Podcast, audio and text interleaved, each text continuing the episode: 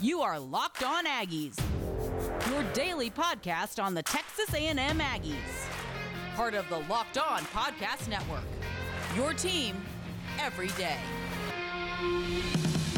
Howdy, everybody, and welcome back into another episode of Locked On Aggies, presented by the Locked On Podcast Network. Cole Thompson back here in the driver's seat, talking all things Texas A and M, and today, let's break down the three options for quarterback next season in Aggie land between the likes of Haynes King, Max Johnson, and of course, Connor Weigman. Thank you so much for making us your first listen every single day. You can check us out on iTunes, Spotify, YouTube dot com, and of course, Locked On Podcast dot com, your team every day.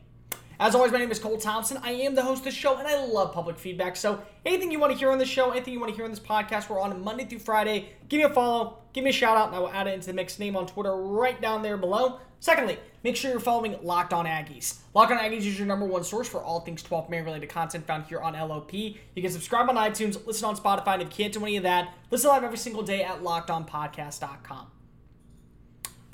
Before I go any further, I would just like to talk about what's going on now with covid nineteen. Because, of, again, Texas A and M was the very first team to suffer the covid nineteen pandemic, once again stepping involved, having its impact, and now costing A and M a bowl game, which is a big deal. They will not be playing in the Gator Bowl this week. Wake Forest now is set to face off against Rutgers, a five and seven team from the Big Ten, who, sorry about that, who due to the academic association, I, I, I don't remember no remember what the name is, but because of the academic association, it's allowing them to move ahead, move forward, because they're the five and seven team with the highest academic standard or something like that. It's why a team like Texas is not in. It's why there's several other teams that are not in the mix. I get it, but at the end of the day, let me ask you a question: what would you rather do? Go to the likes of uh, leave College Station, go to Jacksonville, Florida, play another top twenty-five team, and get boat raced because if you would. I know a lot of people are going to out there and say, oh, well, no, they wouldn't. They wouldn't get boat raced. Yeah, yes, they would. Sam Hartman and the Demond Deacon offense is so fantastic at the deep ball, the accuracy, and more importantly, the ability to extend plays on third down with the offense, that they were one of the most potent offenses in college football. Not the A C C, not in the Eastern Conf, not in the Eastern Hemisphere, college football. And you have thirteen defensive you have thirteen defensive players on scholarship who are active for this game. You would get boat raced on national television on New Year's Eve. Nobody would have a good time. You do not have a starting quarterback. You don't have a lot. There's a lot going wrong. I get Jimbo Fisher. I get Ross Bjork's decision to go ahead and cancel the bowl game. I understand it. Do I want this to happen for A and M? Of course not. Nobody wants this to happen for the likes of Texas A and M. But what would you rather have? A team that when you look at on paper and you see and you watch them be faced off and whatnot, be one of the most stellar teams in the industry, or get completely slammed? That's your call. I can tell you this right now. I would have been going to the game. I would have been leaving tomorrow night. I would have been getting on a flight. I would have been going up to Jacksonville. I would have arrived on uh, Tuesday night. I would have gotten there Wednesday. Would have been there Wednesday, Thursday, Friday. Would have left Saturday morning to come back home. And that would have been a fun time. That would have been a moment to where I would have been excited. It would have been a great game if A and M had its starters. And I don't mean Jaden Peavy or DeMarvin Leal or um, even Damani Richardson or Leon O'Neal. Like, yeah, it'd be great to see those guys play one more game, but it's not a death sentence. It's not the end of the world. You need to be able to have more stable players on the roster to be able to actually play. And keep in mind that this was one of three games, not including the New Year's Six Bowl game, that had two ranked opponents in it. It was you, it was the Valero Alamo Bowl, where it was Oklahoma versus Oregon, and it's Clemson, no, it's not even Clemson, um, it's, um, I don't even remember who the last one is, I know it's another, oh, it's, it's, it's Iowa versus, um, um, uh, I'm blanking on who it is, but it's, it's the Iowa game. They're playing against an, an S E C team. That's it. Do you really want to be one of those top twenty-five teams that gets absolutely smoke showed on national television? If you do, by all means, go ahead. Go out there. Tell me what you like. Tell me what you think. And then when it ultimately goes horribly awry, because of it will, I promise you it will, and then the national media and everyone else out there goes ahead and sits, well, was Texas A and M really a good team last year? Oh, was Texas A and M really one of those teams that was going to go ahead and win the S E C? Because eh? Because that's what happens. That's what happens every single time. You get really hot, you have some slip-ups, you have some mishaps, you regress, and then you're blamed for everything. It happens all the bleeping time in college football. The last thing you want to do, whether or not you field a team with a bunch of walk-ons and a bunch of freshmen and a bunch of uh, players who you do think could actually make an impact, or you face off against nobody, the end of the day is if you play that game and you lose, people are going to talk. Chit, chat, chit, chat, chit, chat. Not going to stop. Not going to stop running their mouths. You want to know why? Because it's the S E C. And in the S E C, the slogan is, it just means more. Well, right now, the two teams that have already played in the S E C are losers in Missouri and Florida. Couldn't even win their bowl game against U C F and Army. Army, team that doesn't throw the football, was able to boat race the likes of Missouri. And yeah, they won by a field goal, but it's Army. You should be winning by fourteen in this game, one hundred percent. And I support our troops, and I support it, and I'm a proud representative of uh, a, a longtime supporter of the military. I have family members who are in the military. I've had multiple friends go join the military. It ain't it. That ain't it. When I look right now at Texas A and M, people are going to be pissed off. People are going to be really upset they're not playing in the bowl game. But what would you rather have? Sitting at home or watching the national media for the next eight months? Because this ain't ending today. This ain't ending today. It's not just, oh, we lost to Wake Forest, and we lost because we didn't have a bunch of starters. We lost because we didn't have a super name. Nope. The second you lose that game, the second that game's over, for the next eight months, is Texas A and M a legit player? Or are they just kind of around? What are they in the S E C? Much rather hear the other part, where it's silent. Crickets. Wait for next year. This episode of Locked On Aggies is brought to you by Built Bar. It's a new year, so that means Built Bar has new resolutions for you. And if you're trying to get fit or at least eat a little bit healthier, Built Bar is the bar for you. Built Bar is a protein bar that tastes like a candy bar, but it's even better than a candy bar because it's delicious, nutritious, and more importantly, delicious. Now, Built Bar has everything that you can have because it's good for you and it tastes fantastic. Most of the bars have about one hundred thirty calories, four grams of sugar, four grams of net carbs, and about seventeen grams of protein. When you think about that, a candy bar, which is not a healthy option, has about two hundred forty calories, thirty grams of sugar, and about a dozen net carbs. So let's just be real. All you gotta do is have a New Year's resolution, start your year off right with a brand new treat that will meet your needs, Built Bar. And even if you're not a huge fan of working out, the least you can do is put something nu- nutritious and delicious in your body that's good for you. That way you're enjoying a Built Bar, which almost counts as the same as a workout if we're being completely honest. Go visit Built Bar dot com and use the promo code locked fifteen to get fifteen percent off at Built Bar dot com. Locked fifteen for fifteen percent off at Built Bar dot com. Stop eating the salty sweets and enjoy a treat that will meet your needs. Built Bar from Built Bar dot com. Locked On Aggies, presented by the Locked On Podcast Network. Thank you so much for making us your first listen every single day, your team every day. Now make sure to check out the Ultimate College Football Playoff Preview two thousand twenty-one. Local experts, betting advice, draft analysis, and so much more. It's the most comprehensive college football preview, and it begins starting right now.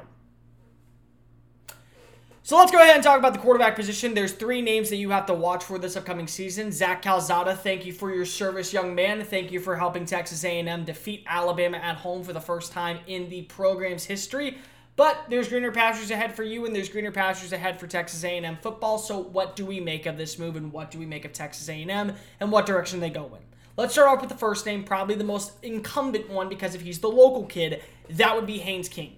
King, who won the starting job to begin the year, is now going to come back fully healthy after suffering a broken leg in week two against uh, against Colorado in Denver, and now have the opportunity to continue to build with Jimbo Fisher, with Daryl Dickey, with the offense, with the wide receivers, with the offensive line, a little bit better of an offensive line, probably a little bit of a less run game, maybe a little bit more stability at the wide receiver position, a full offseason for guys like Caleb Chapman, like Chase Lane, like Moose Muhammad, like Demond Demas to get healthy, plus you're throwing in a few other names like an Evan Stewart who could possibly have an impact. This is the guy who at least is going to be your incumbent starter by nature.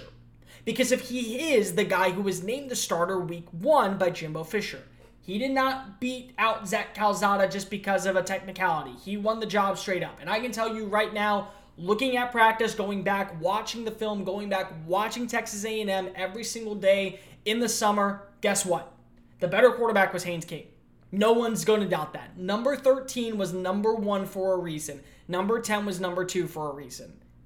But at the same time, let's be a little hesitant on this. And here's what I mean. So, so, so before you're coming at me with the pitchforks going, how dare you hate on Haynes King? No, what I'm saying is we only got a limited sample size. We have no idea what he can be. Because you can be fantastic in practice. There's so many people out there who are great in practice, have the touch, the accuracy, the poise, the stamina, the ability, the vision, the eye test, past every single bar when the cameras aren't on. And then you crap your pants when it comes to the likes of the big time stage. But I was really young. I was really into acting. I was really into acting. One of the biggest things I had to learn how to cement and regress, and part of the reason why I probably talk really fast or I have a good dialect or something like that is because of my acting skills. I did have a, uh, I do have a degree in theater performance as a minor during my time in college. But I was a little smiley. I'd walk out there and I'd be trying to tell a very serious scene. I'd be like sitting there, you're really mad at me. I, I, I hate you so much. And I'd just be like, you're a little creepy and it's a little too smiley. In rehearsal, be fine. No problems whatsoever. Because nobody was watching. Just me and the other actors in the scene, and it became a problem over time. It became an issue. And that's one of those moments where I look at this opportunity for a guy like Haynes King. What are you?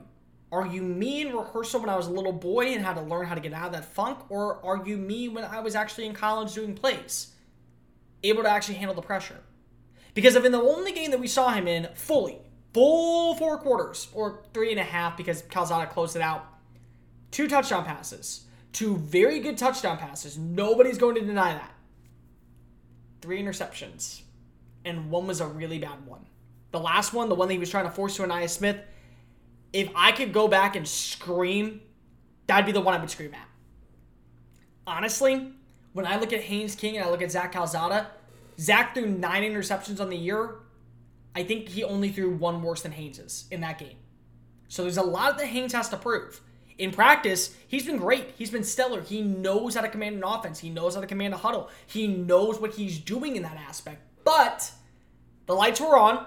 First game, I'll give him a little bit of credit. First game, three interceptions. That ain't good. That ain't good whatsoever. But again, he understands the offense. He's been around for the system now for going into his third year. And because he was an early enrollee, he was able to get more reps during that offseason to kind of learn with Jimbo Fisher. And keep in mind, he also beat out Zach Calzada in twenty twenty to win the backup role over Calzada behind Kellen Mond. So there's a little bit more comfort, comfortability with him. There's a little bit more familiarity with him and Daryl Dickey, with him and Jimbo Fisher. There's a lot to like in that aspect. Now, the incumbent coming into the program that's going to be the biggest name probably as the factor that's going to decide all this, that would be Max Johnson. Johnson has what I don't think Haynes King does. Experience. And it's not just experience about playing in a big-time game. It's not just experience about playing, you know, against an S E C opponent. It's just playing experience. You have five quarters of what you've seen from Haynes King. Five. You're done. That's it. Afterwards, it's just over. You have eighteen games. I think, yeah, uh, eighteen total games. fourteen total starts from Max Johnson, who, by the way, threw thirty-five touchdown passes against seven interceptions and over thirty-three hundred passing yards in a year and a half-ish with L S U. And by the way, he also plays in the S E C. He also was an S E C quarterback before leaving L S U. He always was going to be an S E C guy. And on top of all that, probably the biggest thing of all, he has experience about playing Texas A and M. He can automatically see what those receivers are doing because of, he had to study. He had to watch. He had to see on the sideline. You got to watch firsthand the likes of a guy like Max Johnson figure it out on his own. That happened. He had to do all that. He had to be the guy.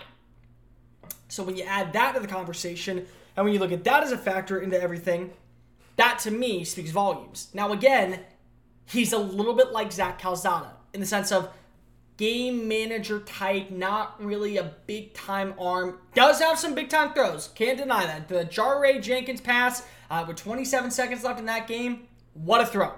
I mean, that was perfectly placed. That's one of those ones that you go down and you mark up and you're like, hey, why could I go to the N F L? That. Throws like that. I can do that.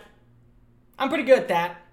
But again, you also look kind of similar to Zach Calzada in the sense of, yeah, you, you got some wins. You, you were good enough, but you also got some losses. Eight and six as a starter. He's eight and six as a starter all time.